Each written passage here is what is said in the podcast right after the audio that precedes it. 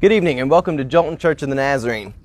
Let's try this again, and I know the microphone just probably made some terrible noises, so thank you for looking past that. I'm Pastor J. Dylan Proctor, and thank you for joining me tonight. We're going to be talking a little bit more about the Babylonian exile, this great and terrible doomsday event which took the people of God away from their place of comfort, away from the traditions and everything that they knew, and took them to a faraway place where they had to figure out how to make those traditions, the things that they had known that had been given to them by God, make them all work in a whole new world and in a whole new era. So let's open up in prayer, and then we'll get into our lesson, and we're going to be looking at the book of Jeremiah tonight with Jeremiah the prophet. Let us pray. Gracious Heavenly Father, we thank you for the opportunity we have to come together. Lord, I ask that you bless each and every one of us, whether we be in our homes, in our, our cars, in our well, outside in the outdoor sanctuary. Lord, wherever we may be, I pray that you bless us. Lord, I know that it's so easy to be discouraged and angry in this moment, but Lord, I pray that you make each and every one of us a blessing so that we can be a blessing to others. Be with every one of us, and we ask this through Christ our Lord. Amen. So tonight we're going to be picking up in our study of the book of Daniel, but really the larger theme of the Babylonian exile. And I realize that in the world right now, it's very easy for us to be discouraged. It's easy for people to get angry. I know in my own personal life, there's the great temptation to be frustrated with the world and kind of want to lash out. But God wants us to have joy. And even in the midst of great crisis moments where the whole world is uncertain, God still wants to bless us. Really, the only scripture I'm going to reference tonight from the book of Daniel is that verse there in Daniel chapter 1, where Daniel is given favor in the sight of Ashpenaz, King Nebuchadnezzar's chief official. So, tonight, as we get to our text, we're actually going to be looking at the book of Jeremiah and the story of the good and the bad fig. And now, this is a story which is very much like a parable. It's a word of the Lord which gets revealed to the prophet Jeremiah and then he shares with us today that reminds us that God's justice comes to people and God views people differently than they like to view themselves. We in the world around us, we have the language of essential and non-essential being thrown around, and I think it's one of the most diabolical things we have going on currently. I think the demons in hell and the devil himself laughs when he sees people on this earth want to call others essential and non-essential because again anyone who's lost their job in this they know that it is much more essential than those whom have authority and power might think. But tonight we're going to be looking at the story in Jeremiah 25 of the two figs. So we're going to go ahead and read that real quick and then we'll talk about it and see how it relates to us today and how it puts us on the spot to make decisions. So Jeremiah 24 the Lord showed me two baskets of figs placed before the temple of the Lord. This was after King Nebuchadnezzar, and we've got actually a card with King Nebuchadnezzar on it right here. So we can see what he looks like. Here we go. Here's King Nebuchadnezzar II. This is the guy who really took all of the people of God away as captives to Babylon. But picking back up in our, our text, this was after King Nebuchadnezzar of Babylon had taken into exile from Jerusalem King King Jeconiah, son of Jehoiakim of Judah, together with the officials of Judah, the artisans, the smiths, and had brought them to Babylon.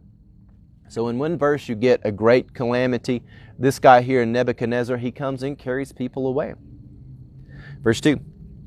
One basket had very good figs, like first ripe figs, and the other basket had very bad figs, and so bad they could not be eaten. Taking a pause from our text, there in verse 2, you get this image that Again, it's the opening of this chapter. The Lord is showing the prophet Jeremiah two baskets, and this all takes place in the context of this king here has carried people away. Now, I would like to point out that this king is not the one who brought about the first calamity that really shook the way of life. Um, that would go to Pharaoh Necho II of Egypt. Pharaoh Necho II, you probably haven't heard a lot about him because again he's he's forgotten because there was a bigger threat that come along. But King or Pharaoh Necho II, he's the one who actually killed King Josiah. This is a pretty serious dude. Pretty bad things going on. Um, in the name of Egypt, will come back up here in a second. But in the context of all this doomsday and calamity, a vision comes to Jeremiah of two baskets, and they each have figs in them. One of them has good figs that are great, and the other one has bad figs that are so bad they cannot even be eaten. And in verse 3, and then the Lord said to me, What do you see, Jeremiah? And I replied, Figs. The good figs are very good, and the bad figs very bad. So bad they cannot be eaten. And then the word of the Lord came to me. Thus says the Lord, the God of Israel. Like these good figs, so I will regard the good, the exiles from Judah, whom I have sent away from this place to the land of the Chaldeans. I will set my eyes upon them for good, and I will bring them back to this land. I will build them up and not tear them down. I will plant them and not pluck them. I will grant to them a heart to know that I am the Lord, and they shall be my people, and I will be their God. For they shall return to me with their whole heart. So that's the image of the good figs there. And our fire is starting to die out, but that's okay. Those who are good figs, they're going to be brought back to the land that they are really supposed to be in. But in verse 8, thus says the Lord, like the bad figs that are so bad they cannot be eaten, so I will treat King Zedekiah of Judah, his officials, and the remnant of Jerusalem who remain in this land. And for those who live in the land of Egypt. Tying back to Necho II, though history, there's a lot of conquering that go on, and time and time again. By the time this is written, um, Necho second, he's really not in the picture anymore like he was, but this is the guy that got Jerusalem back involved with Egypt in a way that would really set things up for destruction.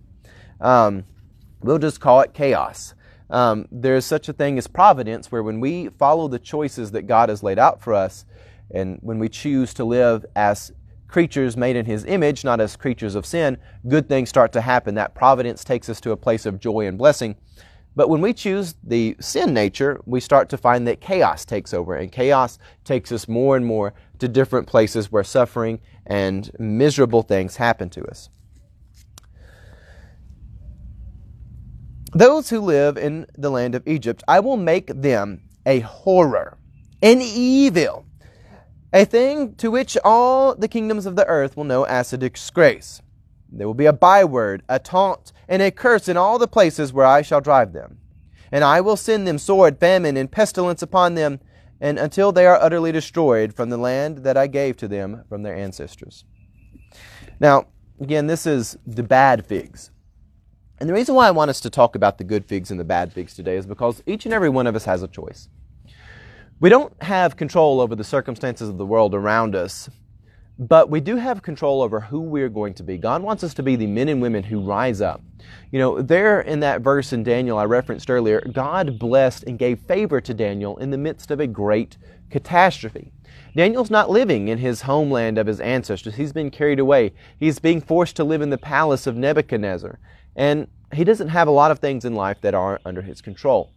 However, his character and the fact that he's a man of God is something which is under his control. And we, as men and women created in the image of God, we must choose to live as men and women who are not just created in God's image, but we have turned our hearts and minds over to God. We have turned our lives over to Christ so that we can be transformed by the renewing of our minds and not just conform to the world around us. And that's where we find ourselves today. For those who know me, I've talked a lot about the, the coronavirus, as many of us have. It basically is omnipresent in the world, but it is not God. It is not omnipresent over history, and it will not be omnipresent even over our lives if we are careful. If we are careful and we navigate the straight and narrow pathway and we look to God, we'll find that there is beauty to be found even in the midst of such chaos. And that each and every one of us, we still have choices to make about who we will be. So back to this whole deal with the two figs, because when we look at that, that's not just in Scripture because it's an image which comes to Jeremiah, but it also is something which reminds us about our past and where we're going in the future. It causes us to take a break and look at time and say, okay, those in the past, those who made the choices which lined up with chaos, they went further and further towards chaos. Those who acted upon the good things which God had given them, they took the path of providence where they went towards things which were good. And on that note, let's take a moment to talk about providence.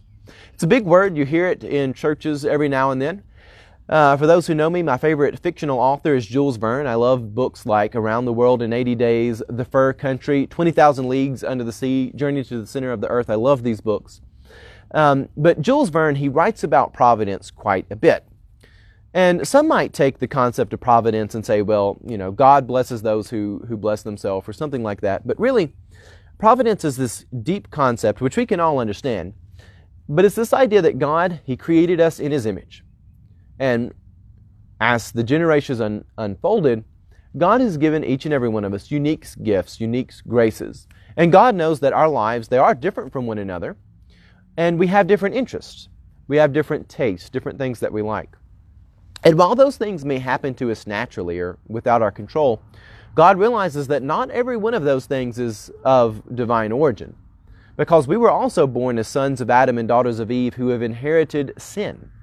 Which means some of the things that we are naturally tempted to do, or even circumstantially tempted to do, those things are not always of God. And we have a choice to make whether we want to be the good fig or the bad fig.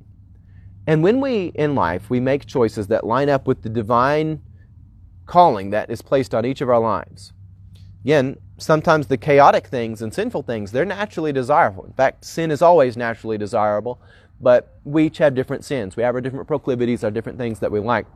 But whenever we make the choice to follow the things which are of God, that are of the righteous calling that we all have, an order starts to be set up in our lives and in the world around us where we are moving towards righteousness. And when we make those righteous decisions, God is putting us on the path of providence to be blessed there in the future. Um, and it may not be something we always see here in this life. And nowhere in Scripture do we have a promise that it will be fun or easy, because a lot of times the world lashes out against those who are righteous, and it makes us um, suffer quite a bit as people. But whenever we find that we are living with God, we'll find a deeper meaning than just living for the fear avoidance or pain avoidance that the world tells us is good. So I want us to shift gears a little bit and talk about the coronavirus right now and how this ties into the Babylonian exile. The Babylonian exile really is this doomsday calamity. And if you are questioning why I would call it a doomsday event, we talk about Armageddon and things like that. Well, King Josiah, he dies in the Battle of Megiddo, which is where we get the word Armageddon. Megiddo, Megiddo, they're the same word over time and through different languages. Um, Pharaoh Necho II, he is the guy who kills uh, the king of the people of God there in the Battle of Megiddo, the Battle of Armageddon, as you might say. And their way of life never ever returns to the state it was before. They spend like 600 years as captives of different nations after this, so it's a big deal. Um, most of us don't know who Pharaoh Necho II is. Most of us may have heard the name Nebuchadnezzar because he's the bigger tyrant who shows up and he takes them all away as captives. But when we look at the world around us, we know that there's always someone like Nebuchadnezzar who will take advantage of an already bad situation. And so, my perspective on the coronavirus in our world right now is essentially that it is an alligator that has come into our yards. Now, having an alligator in your yard is not a good thing, it's a very bad thing. If you can imagine such a vicious, powerful apex predator crawl up into your yard, we're here in Tennessee. It's already weird enough when we have armadillos. But if an alligator rolls up in your yard, something you need to pay attention to. And right now, in the world right now, we have an alligator in the yard that is essentially the coronavirus. But the thing that worries me is when I look out into the yard, and if you, you have the, the biblical lens, um, and you're skeptical about the world, you're not just being conformed to it, but you're being transformed by the renewing of our mind, there's a lot of people, myself included, but many others, um, some who are probably more observant than, than I am and more intuitive. But as we look out into the yard, we see that there is not just one alligator out there. You know, when Pharaoh Necho II, you think of like crocodiles there in the Nile, um, similar to an alligator, of course. Uh, when Pharaoh Necho II comes up into the land of, of the people of God there in Jerusalem and the kingdom of Judah, Pharaoh Necho is like a crocodile, an alligator coming up into your yard. But the thing is, is he wasn't the only one. And what worries me right now with the coronavirus is a lot of the people who are giving us information, there are a lot of the people like the bad figs in that story who thought themselves important. They thought that they were the mighty ones, they were the experts. And in truth, they're not motivated by things of God. And it's clear that they're not interested even in life itself because there are so many other areas in life in our culture where they're not concerned with persevering and saving lives. They're not motivated with being righteous and stopping nonsensical death and killing of children of that thing. And it makes us very skeptical because right now we have a situation where there's an alligator in our yard, but the voice that is telling us to pay attention to only that gator is also an alligator, or maybe it's a crocodile. And in fact, if we go and look at our yard, we see that there's not just one or two, but there's like four or five alligators out there in the yard coming trying to bring chaos in each and every one of our lives. You see people who are trying to really under just undermine the, the liberties and things we have here in America. And they're not just doing it in the name of safety, they're doing a lot of things that make no sense, like arresting a mother when she takes her children to a playground when there's no one else there, or a dad playing t ball with his daughter. Things like that. That doesn't add up. That's an alligator in the yard that we actually need to recognize. Because oftentimes it's the second alligator that shows up on the, the scene that's a lot worse than the first.